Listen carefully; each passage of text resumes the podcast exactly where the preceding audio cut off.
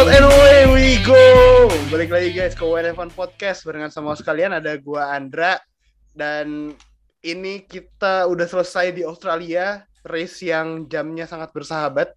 Kapan lagi kita bisa nonton F1 jam 12 siang? Jadi kemarin uh, Australia udah selesai di Albert Park dengan Ferrari dan Charles Leclerc yang jadi pemenangnya. Uh, di sini malam ini gue ditemenin sama ada Fatah, ada Nuha, ada Oke kayak biasa, dan ada uh. debutan. Uh. ada debutan yang mumpung katanya mumpung uh, F1-nya jam 12 siang jadi gue bisa nonton.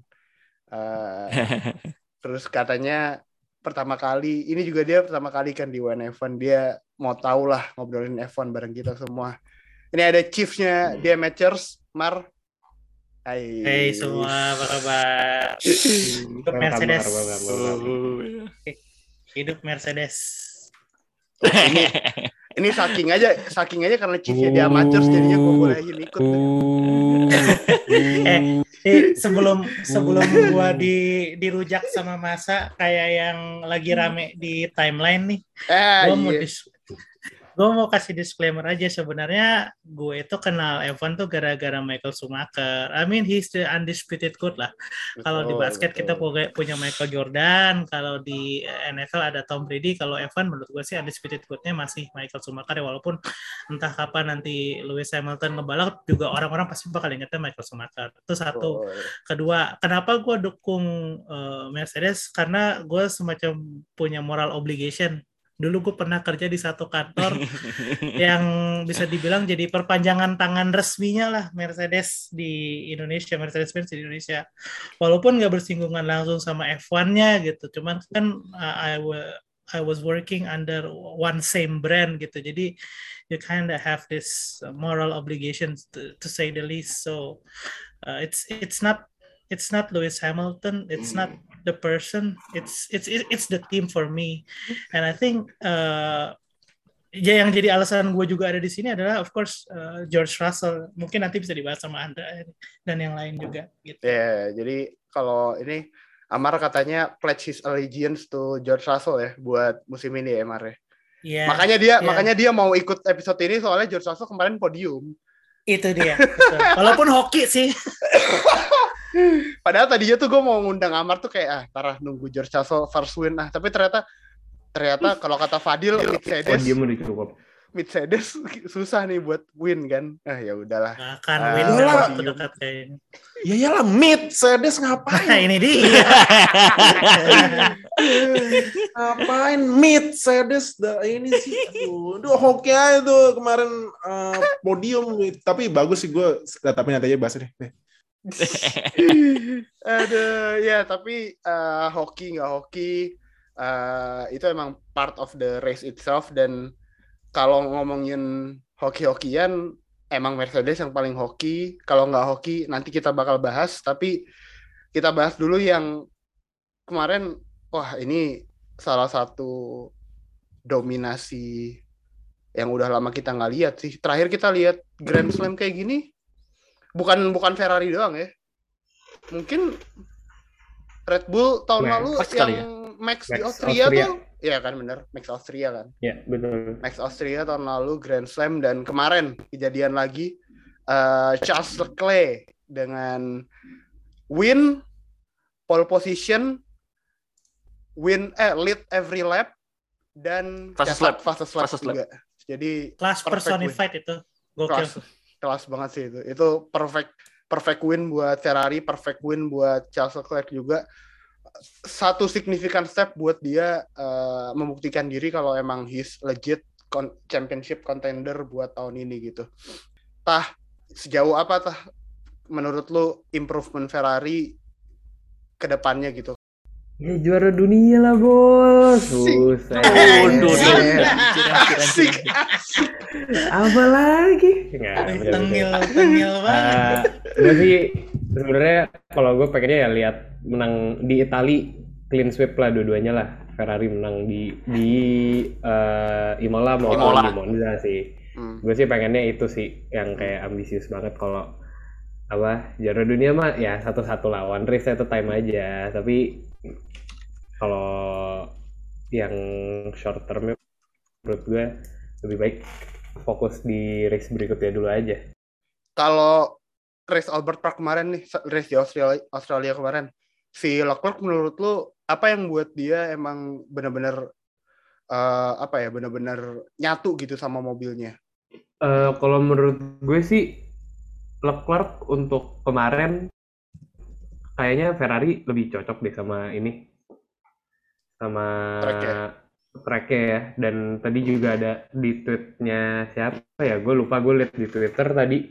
Pokoknya Verstappen tuh sebenarnya mimpin gitu loh untuk ngejar pole sampai turn 13 di turn 13 tiba-tiba Ferrari itu uh, lebih jago buat turn jadinya ya lebih dominan gitu sampai finish line. Jadi menurut gue ya emang kemarin Ferrari akhirnya tahun ini bisa bikin mobil yang lumayan cocok lah buat apa buat semua track gitu loh. Bukan kayak 2019 yang cocok kayak cuman di track lurus gitu. Tapi akhirnya bisa bikin mobil yang cocok buat semua track. Jadi ya gue seneng banget lah buat musim ini lah. Udah dua kali menang udah.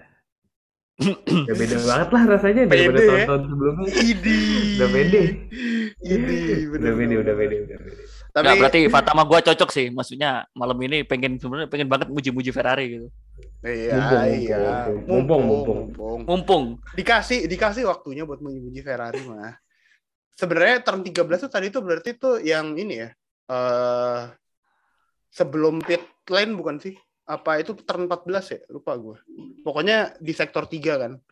Uh, seingat gue ya, tuh ha. ada ada ada momen di mana Verstappen di situ lock up di akhir-akhir sektor 3 gitu makanya lap lap dia di Q3 yeah, tuh nggak begitu nggak begitu di bagus. penultimate cornernya dia yeah. turn turn uh, kedua turn terakhir. Turn terakhir, ya. Yeah. Hmm, benar, turn kedua terakhir. Tapi nasib gak bagus justru melanda driver satunya.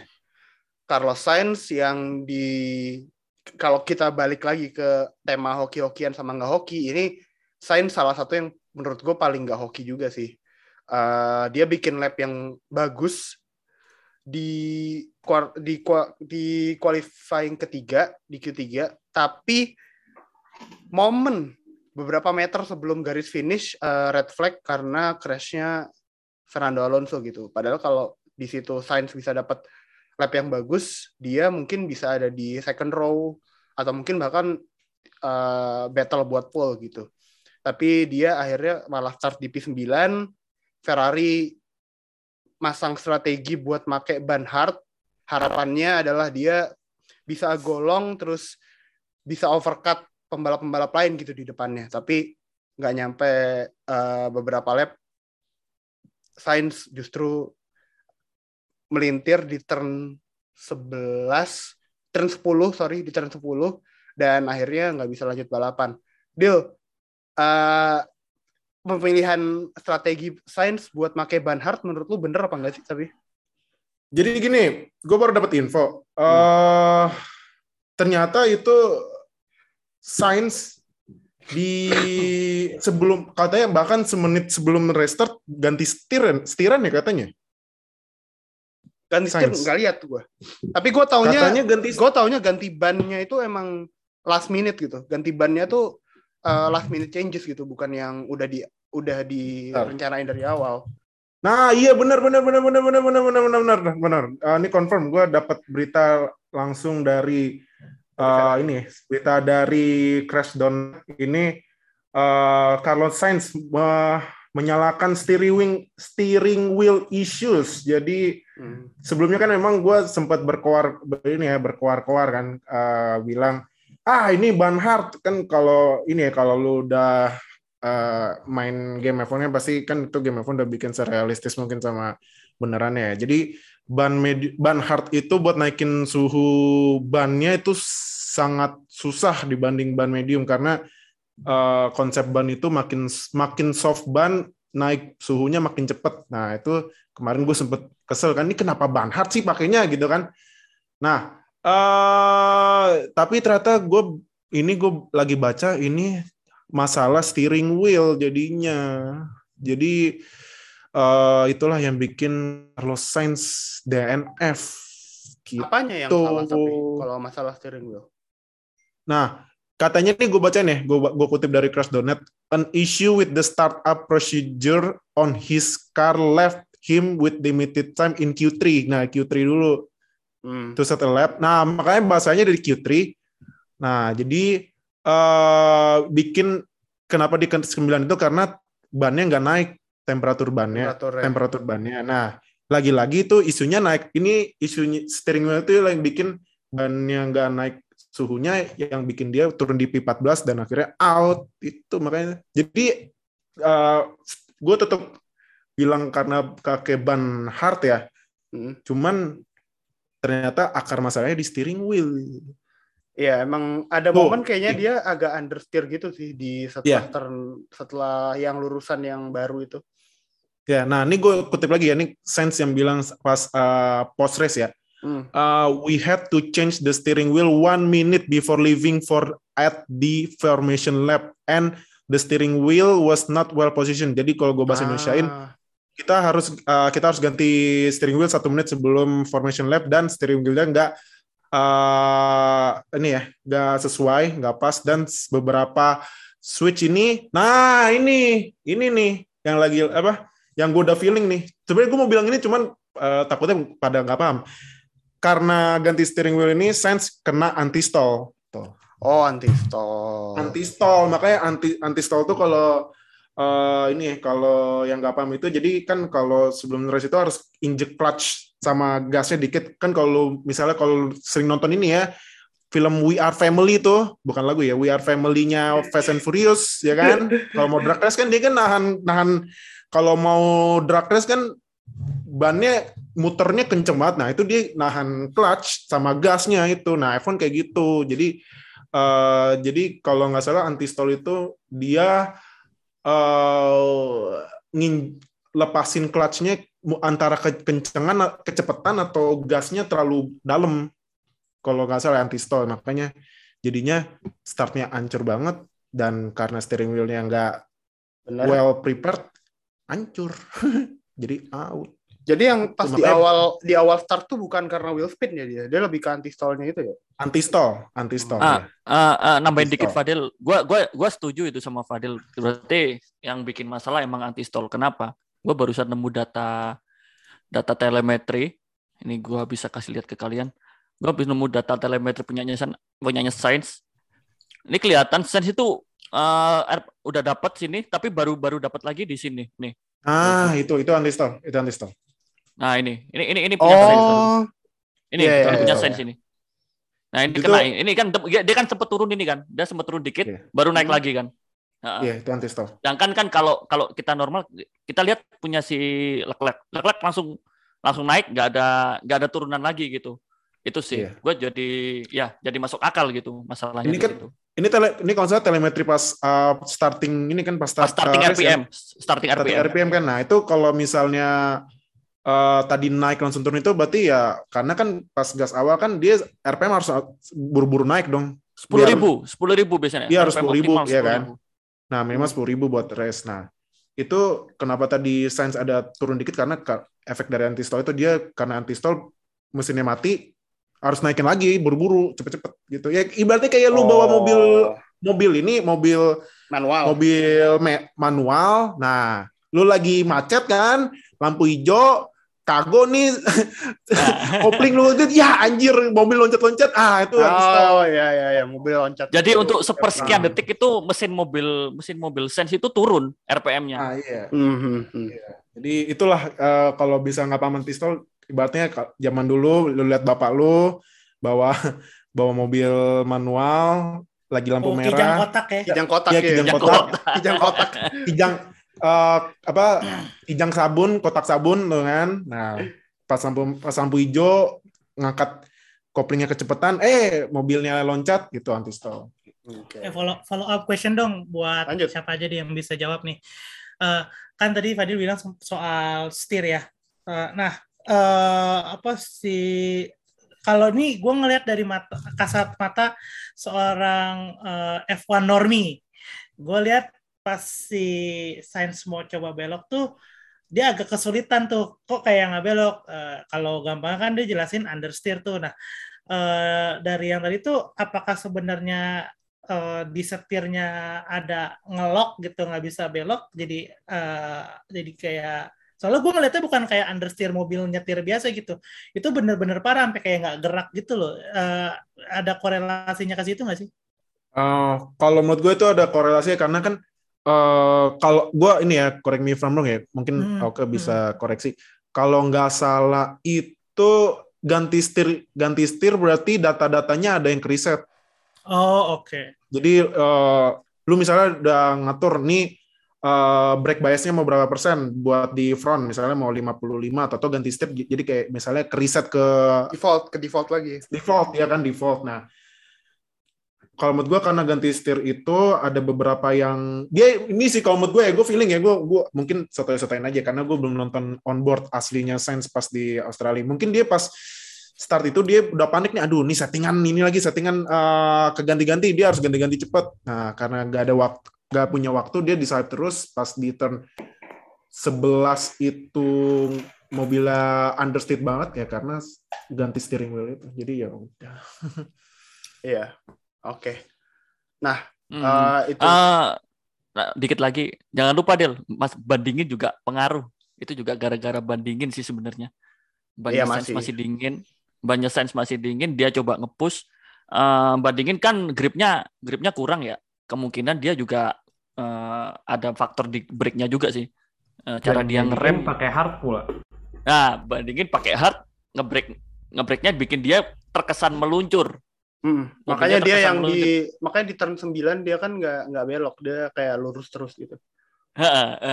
itu itu Mar mungkin yang mungkin yang bisa jela, mungkin bisa jela, dikit jelasin mobilnya itu gara-gara dia tuh nggak jadi kita belok kan harus ada kecepatan optimalnya ya buat belok ya.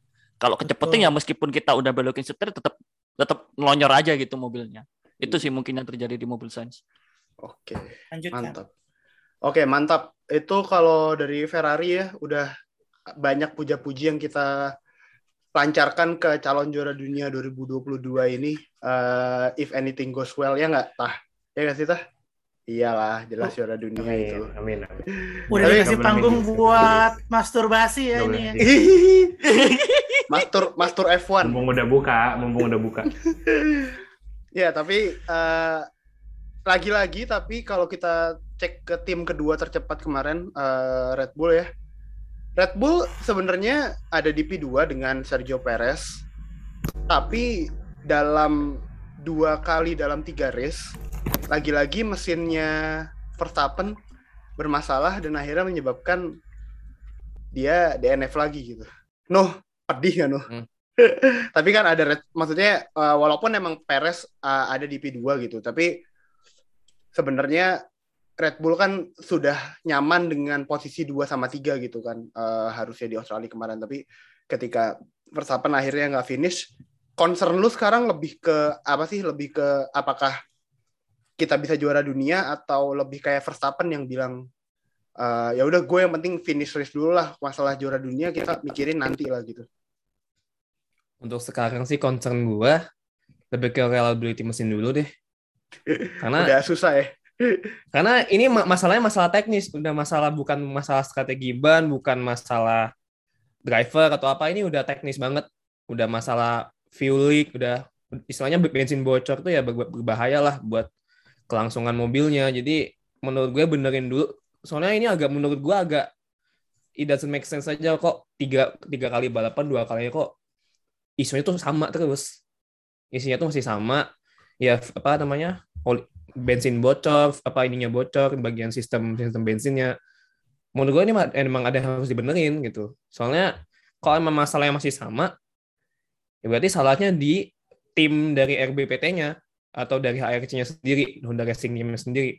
Entah itu kesalahan kesalahan ini nggak nggak ngecek mungkin nggak ngecek pipanya atau nggak ngecek apanya intinya sih mungkin kayak kurang quality control sih kalau menurut gue quality hmm. control mesin soalnya itu kan ya masa namanya mesin ya in, namanya juga mesin inti dari balapan ini kan sebenarnya mesinnya juga kalau mesinnya salah satu unsurnya aja salah satu pen, yang unsurnya itu nggak jalan ya otomatis bakal merembet ke mana-mana gitu ya udah jelas ini merembetnya ke Max Verstappen sampai Max saja bilang kalau I smell some I, as, apa I smell weird fluid weird gitu fluid, itu kan ya. I smell weird, fluid. Gue inget banget weird tuh. Itu must kan be the fuel, ngeri banget tuh. Must be the fuel kan dari tandanya berarti itu bensin dan apalagi setelah mobil Verstappen itu akhirnya berhenti itu kan Kebul. kosong tuh gasep dan ada api-apinya sedikit dari tandanya berarti bensinnya bocor dalam tanda kutip bensinnya bocor dan ini menurut gue ya RBPT-nya kayaknya harus dievaluasi sih entah itu di di mahkamah ini dipukul satu-satu gitu kayak orang-orangnya gitu dikumpulin di di tengah lapangan, Di lapangan. siapa yang Iya. siapa yang apa namanya siapa yang ngaku nih yang mesen pipanya yang bocor siapa terus maju ke depan orang dipukulin dari satu-satu tampol pak Ini gitu. aja suruh merayap merangkak lu. Kawan lu merayap merangkak lu semua. Orang-orang kagak bener, Ro. Katanya orang-orang Jepang ini ya. Sorry, gua bukan gua bukan mau racial abuse ya, cuman katanya orang-orang Jepang tuh orang perfeksio, perfeksionis, telitinya tinggi. Tapi But kalau there's nothing perfect gitu ya dari ini ya. there's nothing perfect, tapi kalau bikin pipa aja sampai bocor dua kali, there's not, there must be something wrong in that gitu. Sebelum Ada- sebelum sebelum ditambahin sama Oka nih. Sorry sorry. Gua sebelum kita tapping tuh ini gue mau nambahin eh, ininya ya apa namanya eh, backgroundnya. Gue pengen bahas dikit aja. Sebelum kita tapping tuh kita kan sempat bahas soal si Philpam itu. Gue mau gagah-gagahan mau nunjukin kalau gue tuh lulusan teknik mesin. Beda. Beda emang. Nggak, nggak, bercanda. Beda bercanda. emang, beda emang. Beda. Enggak kan Beda. eh, kalau nggak salah di race pertama Bahrain eh, Oko tuh nunjukin satu gambar grafik di mana ada eh, skema fuel pumpnya mobil F1 ada fuel pump yang minor yang kecil di bawah sebagai backup ada fuel pump yang gede yang high pressure nah hari terus udah gitu kita lihat race kemarin I smell weird, weird fluid Uh, I cannot help but think apakah ini datang dari hal yang sama gitu Terus udah gitu tadi sebelum taping kita sempat bahas, gue minta Oke, Oke coba eh, liatin lagi dong gambar yang sebelumnya gitu. Terus udah gitu dikasih lihat sama Oke, jadi ada dua saluran gitu. Jadi eh, ada yang di atas tuh fuel pump yang high pressure, yang di bawah yang low pressure, tapi dua-duanya ngarah ke fuel tank. Nah, di indikasi permasalahannya kalau baca dari si siapa Skaraptek ya, Oke waktu itu nge-share juga Ya, sekarang. itu di yang eh, apa namanya high high pressure-nya gitu. Jadi kemungkinan ada bocornya di eh, hose atau di konektornya di situ ada kebocoran. Indikasi gua, kesotoyan gua nih ya, kesotoyan Oh. gua, indikasinya adalah kemungkinan si selangnya itu nggak bisa withstand pressure gitu. Dia nggak kuat dengan pressure yang tinggi dari uh, fuel pump sehingga akhirnya dia uh, bocor karena kan ya operasinya tinggi tuh. Mobil F1 lu pada tahu sendiri ngebut-ngebut. Terus kayak gitu tadi kalau nggak salah Oka sempat mention juga ada ini ya apa namanya kemungkinan uh, ra- racikan fuel yang berbeda dia jadi lebih korosif jadi bisa bikin ngerusak si material dari selangnya gitu. Nah mungkin sisanya Oka bisa nambahin nih jadi gue langsung oper aja ke yang beneran belajar gitu Oke, Nggak, nggak. sedikit Gue nyinggung. gue gue tuh Ah, curiga ya. Gue curiga full pump yang gue curiga full pump yang dipakai sama mobil Verstappen tuh jangan-jangan KW lagi.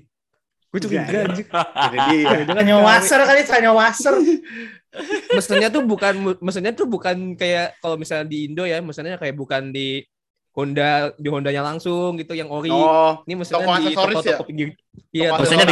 aksesoris pinggir jalan. beli, Dari beli di Glodok. ASMK itu beli di ASMK Ya, pokoknya toko-toko gak jelas lah. But this joke aside ya, cuman menurut gue ini emang kayak mungkin as a Mengkhawatirkan. personal ini ya, mas, as personal quality-nya tuh mungkin lagi kurang. I don't know, it, it, it, it, it cuma ya asumsi sotoy gue aja lah gitu. Cuman kalau misalnya ini berulang lagi nanti di Italia atau di GP mana pun, emang ada masalah sih di internal personal dari RBPT-nya kalau menurut gue. itu tata. Eh, Noh, kalau lu melihat ini sebagai hal positif ya, Noh. Max Verstappen tuh tiap finish selalu menang, Noh. I know, Tim I ini. know. Musim ini. Cuma, Iya betul, betul. Iya benar, Selalu- finishnya selalu baru finish. sekali. Saudi, Saudi finish, di Saudi finish. Itu itu dari sisi positif lah. Kayak tadi eh, udah dioper, udah di bridging sama Amar, boleh lalu lanjutin sedikit soal. Apa sih sebenarnya yang bermasalah gitu di eh, kalau tadi kan katanya Red Bull udah confirm kalau ini fuel leak, tapi mungkin kita bisa gali lebih dalam lagi fuel leaknya di bagian mana dan efeknya uh, separah apa dan apakah dalam dua minggu hal ini bisa diperbaiki gitu sama Red Bull. Siap, siap, siap, siap. Aduh, Zoom dulu sama yang teknik mesin lah.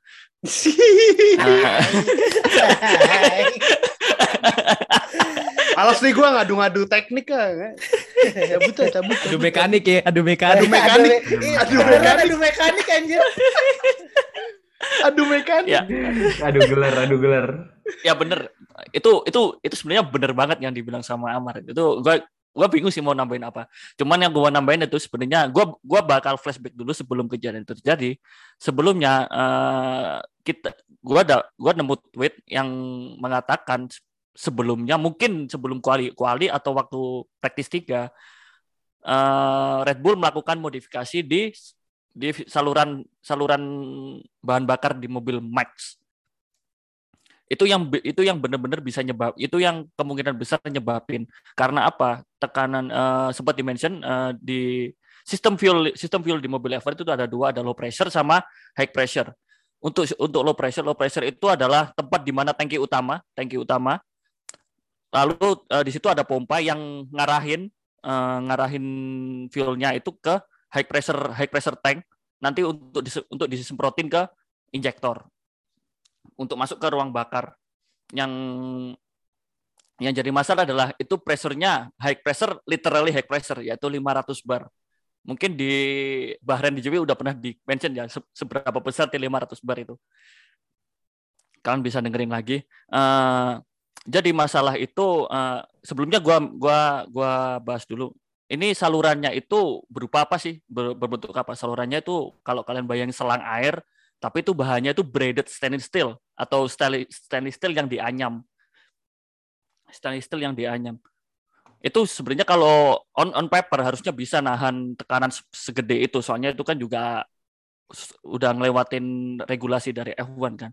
Kalau gua kalau gua rasa itu ini benar-benar lebih ke human error ya daripada reliability issue ya. Cool.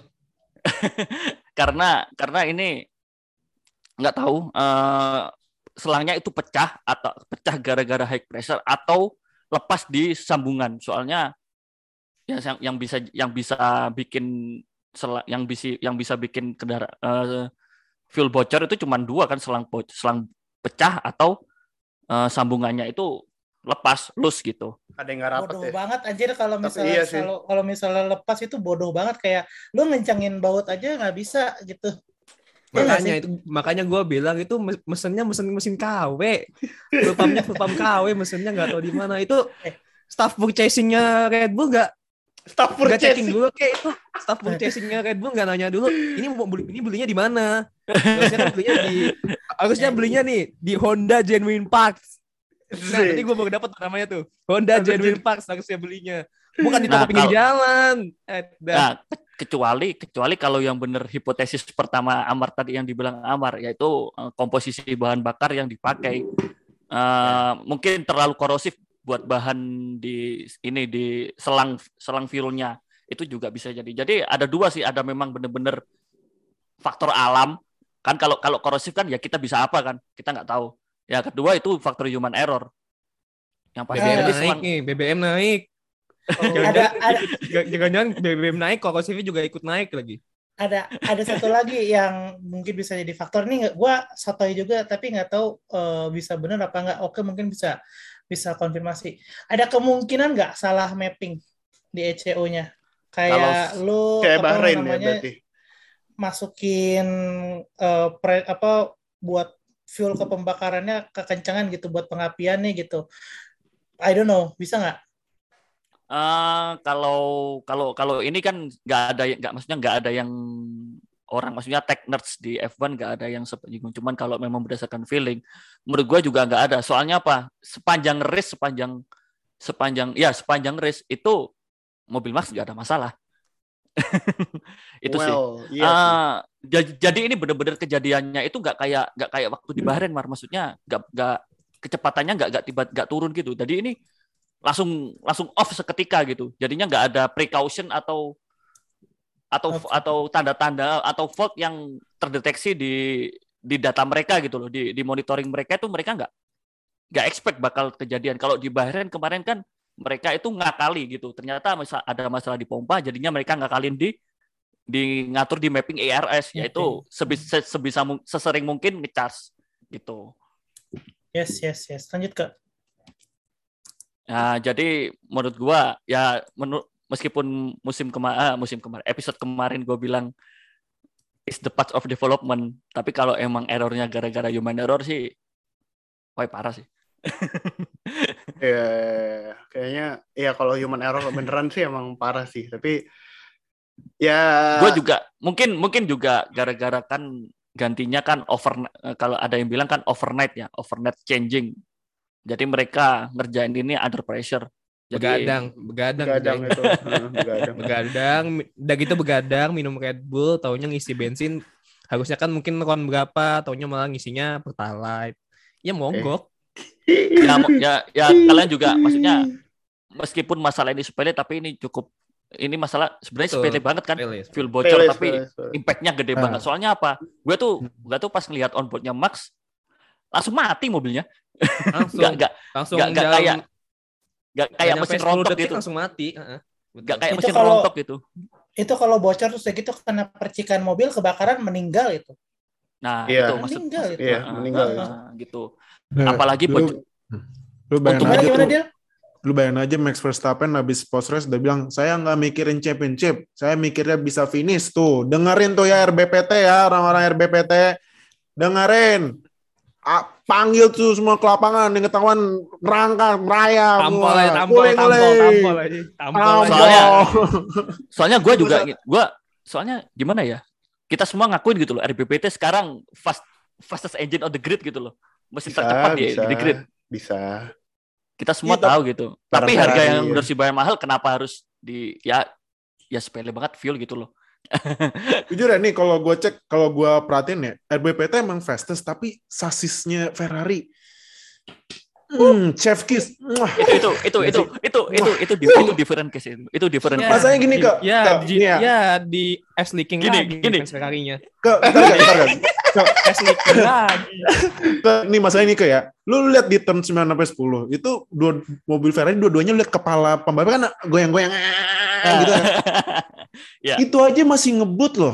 Per lap nah. aja bisa restart restart restart aja lapnya bisa one second faster bisa tinggal nunggu gue tinggal nunggu porpoising waiting to be gone aja ini Ferrari kalau udah hilang udahlah udah deal, kelar, deal. kelar. Gua, gua, gua ada gua ada kata kata yang spontan kepikiran ini. Mercedes uh, Red, sekarang Red Bull itu adalah mobil tercepat di grid.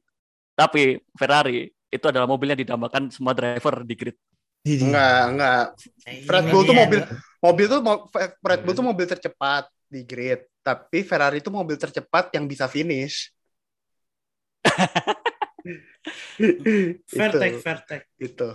Tapi uh, ya tapi kalau tadi ya itu masalahnya Verstappen gitu. Tapi kalau ngelihat positifnya dari Red Bull juga kemarin, uh, dia lebih ke nyaman ada di posisi dua dan tiga. Terus Perez juga drive-nya menurut gue drive salah satu drive terbaiknya Perez juga gitu loh di selama dia ada di karir Red Bull gitu membuktikan kalau emang dia nggak cuma driver kedua gitu tapi kalau performance-nya dia kemarin bisa dipertahanin kayak gini dan mobil yang dia pakai itu juga lebih reliable nggak menutup kemungkinan kalau Red Bull nanti bisa naruh harapan itu justru di Perez bukan di Verstappen. Ah, bisa jadi gini, Dra. Uh, ini yang sebenarnya gue tunggu-tunggu dari Red Bull. Kenapa? Di saat Max nggak bisa maksimal atau bahkan di NF, selalu ada selalu ada tim selalu ada teammate-nya ini yang bakal ke backup gitu.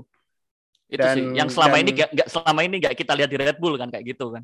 Hmm, hmm, hmm. Dan ya, kalau 2021 juga Perez hitungannya masih adaptasi yang agak agak-agak di tengah-tengah musim kan juga dia nggak terlalu nggak terlalu hmm. deket sama Verstappen gitu. Tapi kalau kemarin dia bisa benar-benar ngejaga posisinya dan dia bisa ngelewatin Perez nge-overtake Hamilton di outside di lurusan yang di antara turn 8 ke turn 9 tuh keren banget sih menurut gue. Tanpa DRS, tanpa, tanpa DRS. DRS. Itu harus digaris bawahi. itu harus digaris bawahi itu. keren banget deh itu. Uh, tapi ya ya itu uh, apa major congratulations buat Perez gitu. Uh, dia dapat di posisi yang emang posisi terbaiknya dia. Tapi uh, sayang juga buat Verstappen gitu yang nggak bisa finish lagi-lagi. Dan itu yang bakal jadi PR-nya Red Bull gitu buat dua minggu ke depan. Gimana dia bisa mastiin mobilnya dua-duanya baik Verstappen maupun Perez bisa finish gitu karena dengan mobil yang reliable baik Verstappen maupun baik Perez itu dua-duanya bisa capable buat konten di championship. Oh ya lanjutlah kita uh, bahas tim ketiga tercepat kemarin. Uh, ini yang kita kasih selamat juga ke George Russell akhirnya dapat podium pertamanya dia bareng Mercedes. Let's go. Dan dia yang paling penting, yang paling penting dia finish di depan Hamilton. Akhirnya. Itu yang saya. Uh, siapa siapa siapa siapa? Hamilton, sorry Hamilton. Oh, ini ya George Russell ya? Iya, George iya. Russell. Iya. Tapi gue kasih nama Russell loh. George Russell di Williams nge-carry timnya. Sekarang di Mercedes nge-carry lagi. Kasian ya punggungnya ya. Bagus lah. Bagus lah. Biar tiga race, tiga race terakhir kan. Iya. Tiga, tiga race terakhir kan uh, Russell, correct me if I'm wrong, finishnya depan Hamilton kan? Enggak ya, kecuali Bahrain. Yang Bahrain. Kecuali Bahrain. Kan? Bahrain. Nah, iya. Sekarang skornya aja Russell P2 loh. Iya, Ka gak kasih apa sama punggungnya Russell. Eh, Aduh, aduh. Enggak, enggak, justru malah bagus dong tandanya kalau tim itu yang di carry sama Josh Russell akan menjadi mediocre. Wah. Artinya, artinya, tong, artinya tongkatnya pindah dari Lewis Hamilton ke George Russell. Jadi biar masa depan Evan tuh seru. Kita nonton Leclerc, uh, Max Verstappen sama George Russell tuh seru tuh.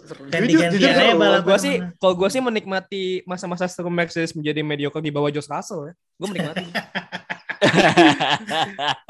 Mar, gue kasih deh Mar ke lu Mar. Ini uh, apa ya? Mercedes ini temanya ya. Sebenarnya menurut gue buat selama tiga race ini, they're not the fastest team, but they're still one of the luckiest team on the grid. Masih jadi tim yang kalau ada tim di depannya yang mengalami hal-hal buruk, Mercedes bakal ada di situ buat scrape up the maximum point yang mereka bisa dapat gitu. And buat gue, that's one of the art of the race juga gitu di mana lu bisa manfaatin misfortune yang ada di tim lawan dan manfaatin itu buat maksimum hasil dari tim lu sendiri gitu. Mar lu gimana kalau uh, kayak gini? Uh, ya, uh, kemarin kan George Russell itu sebenarnya dia bisa sampai ada di P3 itu kan gara-gara DNF-nya Max Verstappen tuh.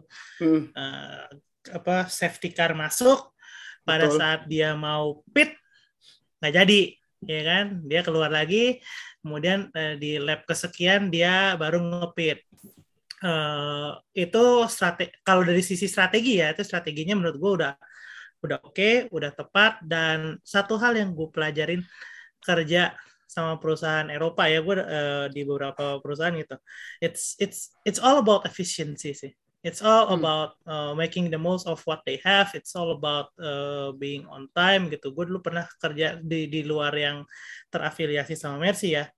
Gue pernah kerja di satu perusahaan jadi intern yang terafiliasi sama Ferrari.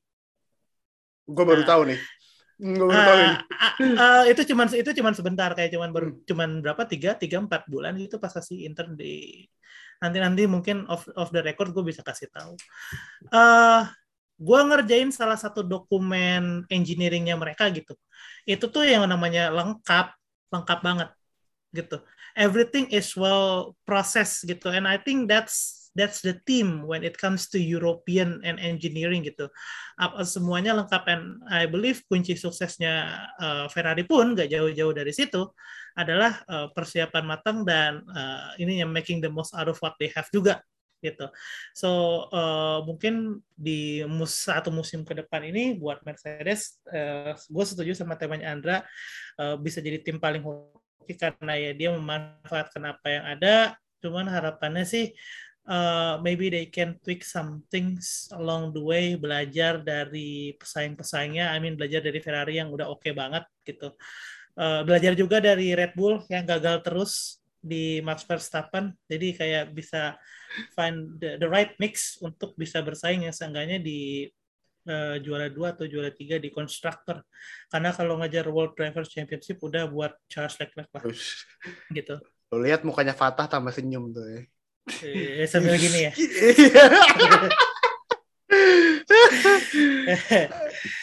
berarti ya uh, ya tadi kalau gue bilang dari Amar ya gue setuju sih kalau dibilang Mercedes itu make the most out of what they have gitu uh, mereka mereka sadar sama statusnya mereka sekarang uh, ada di mana. They're self they're self aware enough buat tahu kalau mereka nggak jadi tim yang belum jadi tim yang bisa cetak poin mungkin sebanyak Ferrari gitu. Mereka tahu di mana mereka bisa perbaiki mobilnya and that's what make improvementnya mereka juga walaupun sedikit demi sedikit tapi mereka juga dikit demi dikit dapat poin gitu dan mereka makin solidify posisi mereka jadi tim ketiga paling cepat gitu di grid uh, dengan di belakang Red Bull dan Ferrari dan Red Bull pun juga masih sering bermasalah gitu.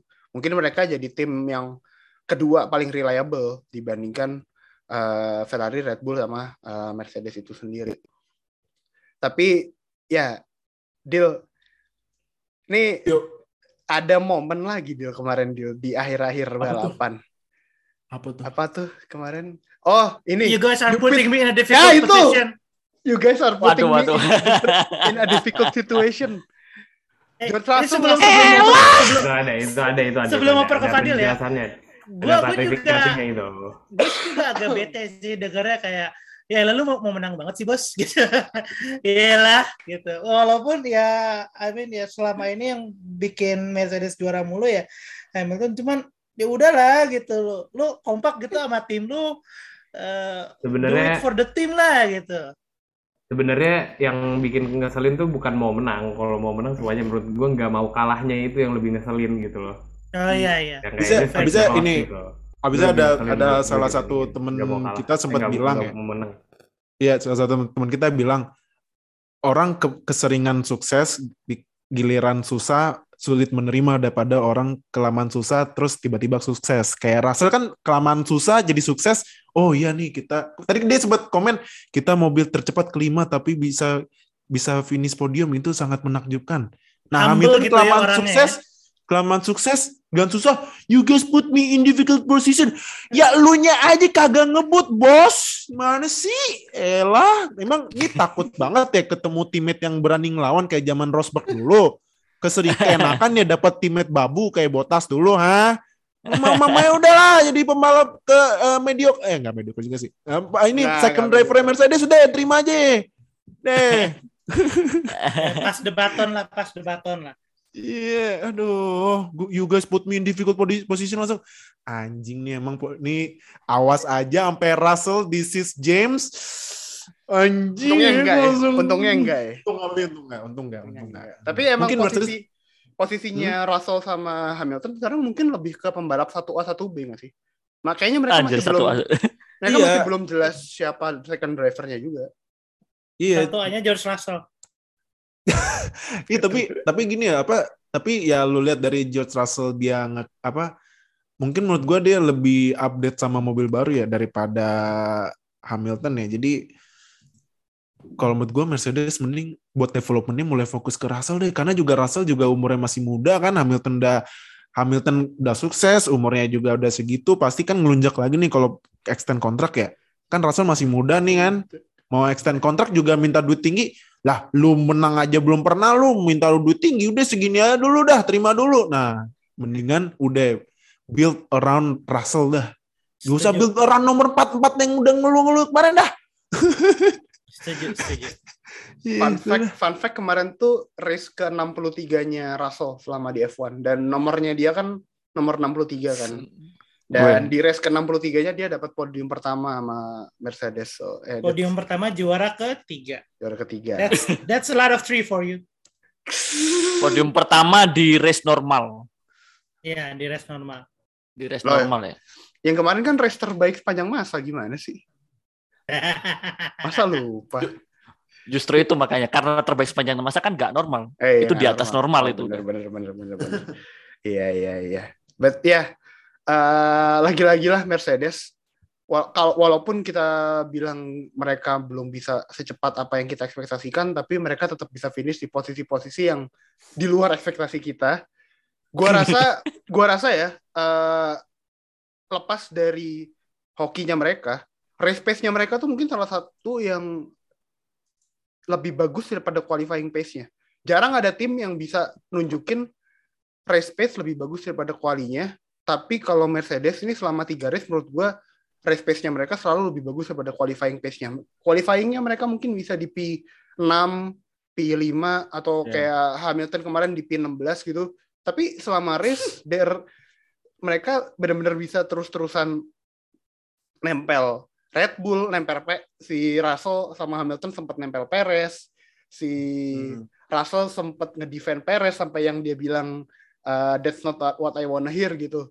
Uh, ya yeah, basically Mercedes mungkin mereka dapat bagusnya tuh di racing, di race pace-nya, bukan di qualifying pace-nya. So ya yeah, that that that might be it gitu loh. Iya, yeah, okay. dan dan ini mungkin kalau gue tambah dikit, uh, kalau menurut gue ya kenapa Mercedes bisa P3 P4 ya karena ini kalau gue lihat dari hasilnya kan uh, ini Alpine Alpine padahal kemarin kenceng tapi aduh sejak nabrak sejak ya, nabrak momentumnya turun. Sejak Alonso nabrak momentumnya yeah. turun. Padahal tuh ya pas pas kuali ya, aduh Alonso udaranya udah purple di Q2 malah nabrak eh. Duh, makanya uh, Alpine Alpine nggak manfaatin pace mobil yang kenceng banget nih tiba-tiba kan. Kedua Alfa Romeo off pace menurut gua. Ketiga Haas off pace banget. Aduh, kenapa ini ya mix sama Iya nih, Haas nih. Magnussen. Nah, jadi karena itu sih jadi Mercedes naik gitu. Memanfaatkan kondisi lain gitu. Tapi kalau Mick inilah bisa dimengerti lah. Mobilnya kan dia kan nggak bawa sasis cadangan ya. Maksudnya kan habis rusak kemarin yang sasisnya rusak dibawa sana sekarang kan ya bisa jadi faktor itu juga ada lah. Terus kan mobil sebenarnya kan kalau bisa dibilang mobil 75% bener kan yang dibawa hasil dari Jeddah ke ke mana ke Australia. Australia. Bisa jadi sih itu. Ya, karena udah bahas mobil-mobil mid, sekalian aja kita uh, bahas midfield ya yang menurut gua menurut gua midfield tuh kemarin bener-bener nyaru. Kayak gue kira hmm. dari dua race tuh kita udah tahu gitu uh, apa komposisi midfield bakal ini ini ini urutannya bakal gini. Tapi kemarin di Australia tiba-tiba semua berantakan, semua hancur. Uh, tah McLaren tiba-tiba di atas lah. One race wonder, One Race Wonder. One Race Wonder nggak? Iya, iya. Tapi, One Race Wonder. Ya, waktu tahun lalu di Itali juga One Race Wonder kan. Ah. Itu pembalapnya yang itu juga ngilang ke mana lagi. ya udah. Salty, salty, salty. Salty, salty. Haters ya McLaren salty. Biasa kan kalau Ferrari, fans Ferrari sama fans McLaren kan gitu kan berantem mulu. Tapi bener nggak tah? Maksudnya ke qualifyingnya bagus, uh, race-nya ya mereka race-nya agak nggak keganggu lah di depannya mereka nggak bisa ngejar, di belakangnya nggak ada yang bisa yeah. ngejar mereka. No man's land lah. No man's land lah. Jadi one race wonder nggak sih menurut lo uh, McLaren ini dari apa yang kejadian di Australia kemarin? Hmm, menurut gue nggak bakal kayak apa ya konsisten di 5-6 juga karena itu pasti bakal kalau ada uh, Verstappen, kalau Red Bull, Ferrari lancar semua ya mereka pasti bisa mungkin ya best of the rest. Tapi menurut gue nggak bakal konsisten tiap tiap race bisa best of the rest gitu. Feeling gue sih paling ya kadang mungkin kayak siapa tahun lalu ya kayak se Alpine atau Alfa Tauri tahun lalu kali ya. Jadi yang kadang mereka bisa poin dalam beberapa race secara konsisten satu driver tapi ya yang satu lagi mungkin uh, mau lewat masuk Q3 aja susah gitu loh. Jadi menurut gue sih McLaren bakal segitu nggak bakal balik ke form tahun lalu sih menurut gue. Karena form tahun lalu tuh bagus ya, banget ya. bagus banget sih. Saking bagusnya susah buat ngejar lagi ke situ apalagi dengan ya udah ganti regulasi juga kan. Jadi menurut gue kalau mereka mau ngejar ke segitu tahun depan eh sorry untuk tahun ini sih menurut gue agak sulit. Noh, sister timnya Red Bull, Alfa Tauri kemarin sama sekali nggak kelihatan. Ah, menurut gue sih ya ya udah aja gitu. karena karena maksud gue, ya gue juga maksud gue kalau di Bahrain mereka masih bisa dapat yeah. Tsunoda di P8 gitu. Terus Gasly kan hmm. uh, ya Gasly DNF tapi kan di Jeddah juga mereka kan not bad gitu. Uh, kemarin tuh gue ada momen gue sama sekali lupa ada Alfa Tauri di race gitu. Kalau kemarin tuh di Australia gitu. Ya jangan kan lu, gue aja bilangnya karena ya gimana ya? Itu karena gue secara tidak langsung ketika gue menonton balapan, ya gue merasa kayak tidak kehilangan apa pun di momen itu. Hmm. Jadi gue menganggap kayak Alfa Tauri ya antara balap atau tidak aja gitu. Jadi menurut gue juga agak aneh gitu karena nggak seharusnya Alfa Tauri itu begini karena kan yang tanda kutip saingan mereka sebenarnya juga untuk saingan di midfield itu sebenarnya mereka dalam tanda kutip paling kenceng ya kalau misalnya kita bandingin dengan Williams Aston hmm. Martin Aston Martin lagi. Aston Martin lagi. Aston Martin. Aston Martin paling bagus tuh safety car, bukan AMR. Itu itu Aston Martin itu aja juga masih car. itu juga aja masih dimaki-maki itu. Itu juga ah, masih iya, dimaki-maki. Tadi dimaki-maki dimaki-maki dibilang sama siapa tuh Max, Max. sama Russell ya. Ini safety car Aston Martin tapi larinya kayak kura-kura ya. Ya Allah. Aston Martin itu si Ijo tuh udah fix the new house udah. Mobilnya udah nggak siap.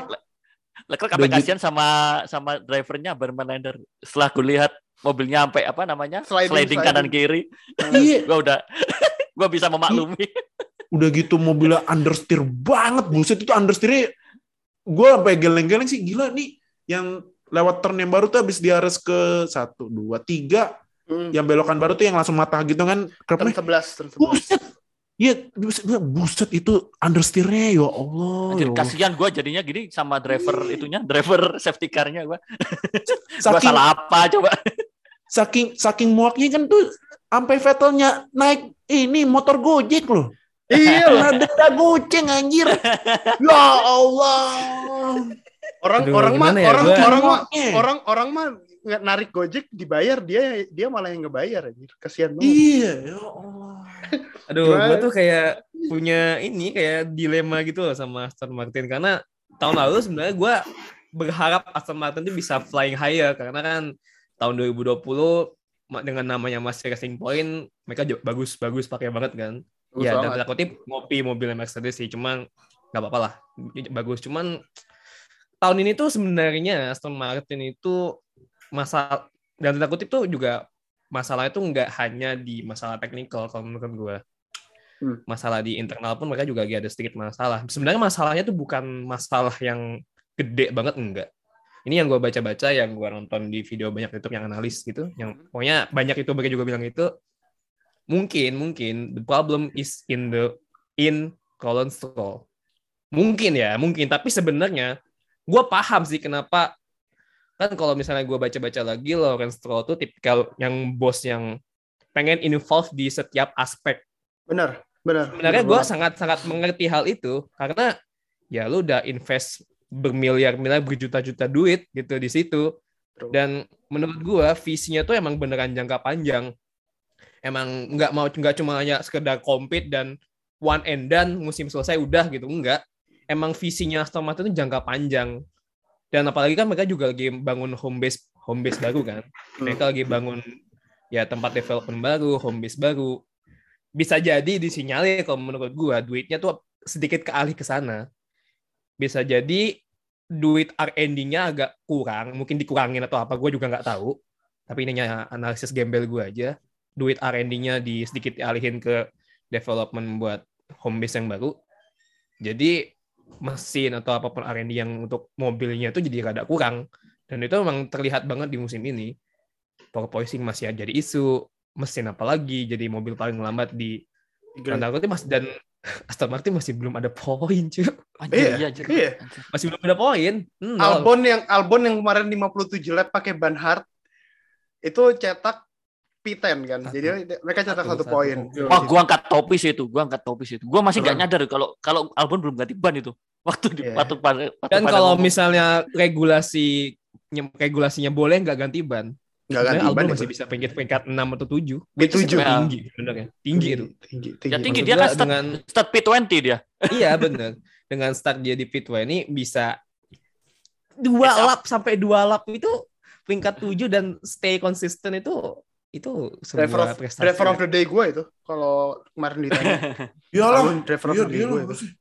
Gue jadi gue jadi sempet ini kan pas lihat yang list pit udah berapa kali udah satu dua satu dua lah ini kok ada yang nol sendiri gue liat Albon lah Albon mau kena black flag nih nggak masuk pit masuk pit Toto oh Toto terakhir masuk pit ganti soft untungnya uh, keluarnya di depan Chow Kuang Yu ya terus Iya. buat battle akhirnya Williams dapat poin jadinya semua tim kecuali si Ijo the new Haas itu nggak belum bikin poin. Eh udah bikin poin semua dah. Tuh si Ijo udah nggak usah deh udah dikasih duit Aramco. Masih nggak bisa bikin poin. Duit Aramco itu. itu ya itu Lawrence Stroll ya. Kalau misalnya lagi apel pagi jadi eh, pem- pembina upacara tuh semuanya langsung pada seru ini kayak tadi RBPT lu merang, merangkak sama merayap kan ada yang mana Bisa- lo bisa- gua udah taruh bisa banyak namanya? buat iya Disetrap di Udah- lapangan ya, disetrap di lapangan suruh ya. ngadep ke bendera eh, hormat tuh jam 12 tuh. Lu- Gue bilang udah dibilang gue udah naruh duit banyak buat anak gue biar sukses. Lu semua kerjanya pada nggak bener. Merayap sana, merayap. Wah. Tau gak sih? Cuman gini ya, eh, part, part, part of the joke tadi gue sebenarnya masih berharap ya Aston Martin tuh ya at least bikin poin lah karena menurut gue sayang aja lu masih lu masih punya four time world champion Sebastian Vettel di situ kalau lu nggak manfaatin input input dia kritik kritikan dia dengan baik sayang aja sih maksudnya lu meng, apa, mengontrak Sebastian Vettel cuma buat ya gagah-gagahan doang lo gini loh jual ya, merch, punya jual merch. Iya, cuma buat jual merchandise doang. Ya, se- ya sebenarnya sih nggak salah, nggak salah juga. Cuman di tim lu tuh ada empat kali juara dunia, men Sebastian Vettel. Jadi ya manfaatkan dengan baik lah, seenggaknya gitu. Apa yang masukan-masukan dari dia, ya lu mau menerima masukan dari Lance Stroll juga paling ngadu ke bapaknya sih. Kalau. Iya makanya kan. Duh, Lance Stroll, Terus gini loh, Lance terus- Stroll nabrak Latifi itu udah paling bodoh sih. Lah terus kenapa? Maksudnya ngerti itu sih yang yang yang jadi bikin mas, malah makin masuk akal Aston Martin dan Joe Haas itu mereka tuh melakukan hal yang kayak Haas lakuin di beberapa musim ke belakang gitu. Oh bener Nah, sih, kayak melakukan hal konyol sih. bener sih. Iya. Itu Kesal- sih. kesalahan kesalahan mereka tuh nggak cuma di mobil tapi beberapa kali tuh human error juga. Human error. Itu yang bikin kayak tapi gini, tapi gini. Kalau misalnya sampai akhir musim Aston Martin sama kayak maksudnya bikin kesalahan-kesalahan tanda kutip sepele dan konyol. Bukan itu Aston Martin bukan lagi menjadi the new Haas dan ya Aston Martin ya this is the real Aston Martin gitu. Karena menurut gua gini gini. Financialnya mereka jauh lebih gede. Secara duit mereka jauh lebih lebih gede lah daripada Haas gitu. jauh. I mean lu punya Lawrence Stroll yang udah kaya juga ditambah dengan ada Aramco. Aramco basically duit Arab gitu tapi kalau misalnya perform, performa musim ini ya dan kondisi masih gini-gini aja sih ya itu udah bare minimum the the the worst team with the big chunk of money aneh Iya. sih menurut gua kalau Aneh. sampai kejadian ya dan harapannya sih semoga enggak harapannya ya Ya, naudzubillah. dan ya just, just prove us wrong aja lah Aston Martin with your money itu aja sih Itulah, itulah. Eh, 2020 Racing Point jadi pink Mercedes, 2022 mereka jadi green Haas. Nggak, krisis identitas mereka tuh sebenarnya. Ih makanya. aduh, Identitas. ini Aston Martin. Waduh. Tapi, tapi emang tapi gue salut sih Aston Martin kontribusi di F1 sangat tinggi loh. Kasih safety car. Apa? Kasih safety car. Itu kontribusi loh. Kita harus menghargai Aston Martin. Kalau mobil F1 nggak usah, nggak usah, nggak usah ini dah, nggak usah peduli dah. Bodo amat. Deal, at- meskipun mereka kontribusi di safety car, tapi itu tadi kayaknya pertama kali deh kita itu melihat tim F1 sama safety car-nya tuh dimaki gitu. iya, iya sih, iya. Tapi tapi kalau- kalau gue kalau gue lihat kemarin safety car-nya kenapa kenapa lelet banget ya nih safety car ya. Gitu. Tapi biar dah nggak apa. Kontribusi Aston Martin ke F1 bagus. biar nggak biar nggak warna merah Mercedes mulu. Tapi ya gue suka sih Mercedes safety car AMG AMG GT. AMG GT. Iya. Benar, kalau- Russell bilang kalau- 5 detik benar. lebih cepet. Kalau kita balik ke performance Albon tadi ya, lu pernah nggak sih lihat ada pembalap yang balapan kering beneran gak ganti ban sampai lap terakhir? Gue sih, gue baru Nggak pernah. ngeliat. Gue baru ini ngeliat. Belum pernah. Belum Nggak pernah. pernah gue lihat. Itu sempet percaya nggak percaya kemarin itu kalau Albon belum pit Iya. Lah, Tapi belum pit ternyata. yang yang gue inget itu kalau nggak salah ya ada race pit uh, ada safety car awal-awal terus pembalap yang papan tengah pakai ban hard sampai habis tapi gue lupa siapa ada pernah Oh, pernah. tapi per- tapi kalau kayak Albon yang start ban hard sampai lap 57 terus ganti try try soft gue pertama kali seumur hidup gue nonton F1 kayak gitu Kita kan pertama kali lihat itu ini ya mungkin ya. Perez ya yang terakhir mungkin ya. 50 lap itu ya. Oh, iya tapi ya. kan nggak sampai yang bener-bener sampai one last lap gitu gue kaget sih nggak ada yang nggak ada, nggak ada. Makanya, keren makanya kemarin tuh historik sih buat gue sih itu performance Albon tuh historik sih. iya ya. Dan akhirnya ini ya Jost Capito, bosnya Williams napas lega ya. Abisnya ngeliatin nih satu lagi nih yang ngasih duit nih dari bapaknya main kagak bener mulu. Kemarin disenggol sama rekan negaranya sendiri. Tapi kalau di itu Arab. kalau itu salahnya Lance Stroll sih. Iya. Iya, nah iya tuh kalau boleh itu, bahas dikit ya. makanya. Can make him up. Itu kan gue liat onboardnya ya. Kan kalau nggak salah si Latifi udah ngasih jalan ya ke Lance Stroll ya. Disalip sama Lance Stroll. Iya di sana sama Lance Stroll. Nah, Si ini Latifi mau Latifi lap. bingung. Ini ini ini orang mau juga. maju apa kagak sih? Iya, Hmm. gue maju dah. Lance Strollnya maju lagi. Udah gitu mobilnya rusak. Terus di race kena penalti 5 detik gara-gara weaving. Mampus, mampus, mamam lu. Rasain lu. ha? Main kagak bener. Lu Gila, belum pernah ngerasain black black flag itu. Iya, makanya. gila hit hitnya Aston Martin episode ini gede banget nih, gede banget. Aduh, but ya itulah mungkin banyak banget momen di Australian GP kemarin yang bikin kayak ada momen yang bagus banget kayak Albon kemarin, kayak Leclerc kemarin, tapi ada juga yang kita bikin kayak kenapa bodoh banget ini Lance Stroll juga kan kayak gitu. Tapi overall Australian GP was a good race. Uh, itu satu experience yang akhirnya kita balik lagi ke Australia ngelihat track ini buat gue sih sangat fast flowing. Perubahan yang dibikin di Albert Park juga bikin racingnya lebih baik. Jadi Iya. gue setuju sih kalau itu. Jadi emang race-nya lebih baik. Eh, jadi harapannya Albert Park bisa nggak usah cancel cancel lagi lah. Jadi opening terus aja tiap tahun nanti ke depannya. Jangan sampai Amin, lah amin, di cancel cancel lagi. Iya. Iya. Oke jadi Karena- itu. Eh, bukan, eh, sorry, udah gue motong dikit. Kemarin tuh penonton Australia rekor, Rekor. tinggi Iya. dalam sejarah olahraga Australia loh. 400 Betul, betul. ribuan penonton. 420 420 ribu, 420 ribu 420 itu dalam tiga hari, tiga hari. Betul. 420 dan 3 hari. Noise. Noise. 420 in down under anjay. Jadi Ya menurut gue sih itu ya kayak apa rasa rindu ya, apalagi Iya, udah sih. Oh, dua tahun pasti, lebih pasti, lah nggak ada balapan di Melbourne gitu. Dan menurut gue is ya selamat lah buat penyelenggara, buat panpel, panitia pelaksana kan. sampai Oh yoi, yoi. Bahkan di situs F1-nya sendiri ini juga kan mereka kan juga bikin konten apa winner and losers kan. Yang yang bikin Oh, Lawrence, iya. Lawrence Barreto by the way, kalau misalnya lu nggak tahu. Dan dia bilang winnernya salah satunya adalah Australian Grand Prix karena memang ya tadi baik yang bagi gue bilang kerinduan fans F1 di Australia dengan acara F1 sendiri yang ngebuat 420 ribu fans ini tuh rame yang bikin pada datang ke sana and that's a good thing sama kayak waktu di US tahun lalu sama Oh iya, kurang, benar. kurang, kurang, kurang lebih ramenya sama kayak gitu Yap, ya. Sama 400 ribuan juga kayaknya kalau nggak yang di yang di US. Iya tuh, 400 jadi ribuan. Di- Dikit kok selisihnya selama, kok sama selama total. tiga hari kan 420 400 Ah. ribuan selama tiga hari. Jadi ya, ya. Eh, it was a really great event, a really great race juga. Kita harap bisa balik terus ke Australia tiap tahunnya sampai nggak ada lagi yang di cancel cancel. kenapa Oh. kita seneng dengan J- GP Australia juga karena ya kita bisa nonton jam 12 siang Itu. Wah, itu, Nah, itu sih. Itu, itu rare moment itu. Itu Karena jam 12 Nggak malam tunggu jam 12 siang bukan jam 12 malam iya dan PT itu juga 12 malam race siang juga nunggu lagi ini ya Jepang ya kalau nggak salah.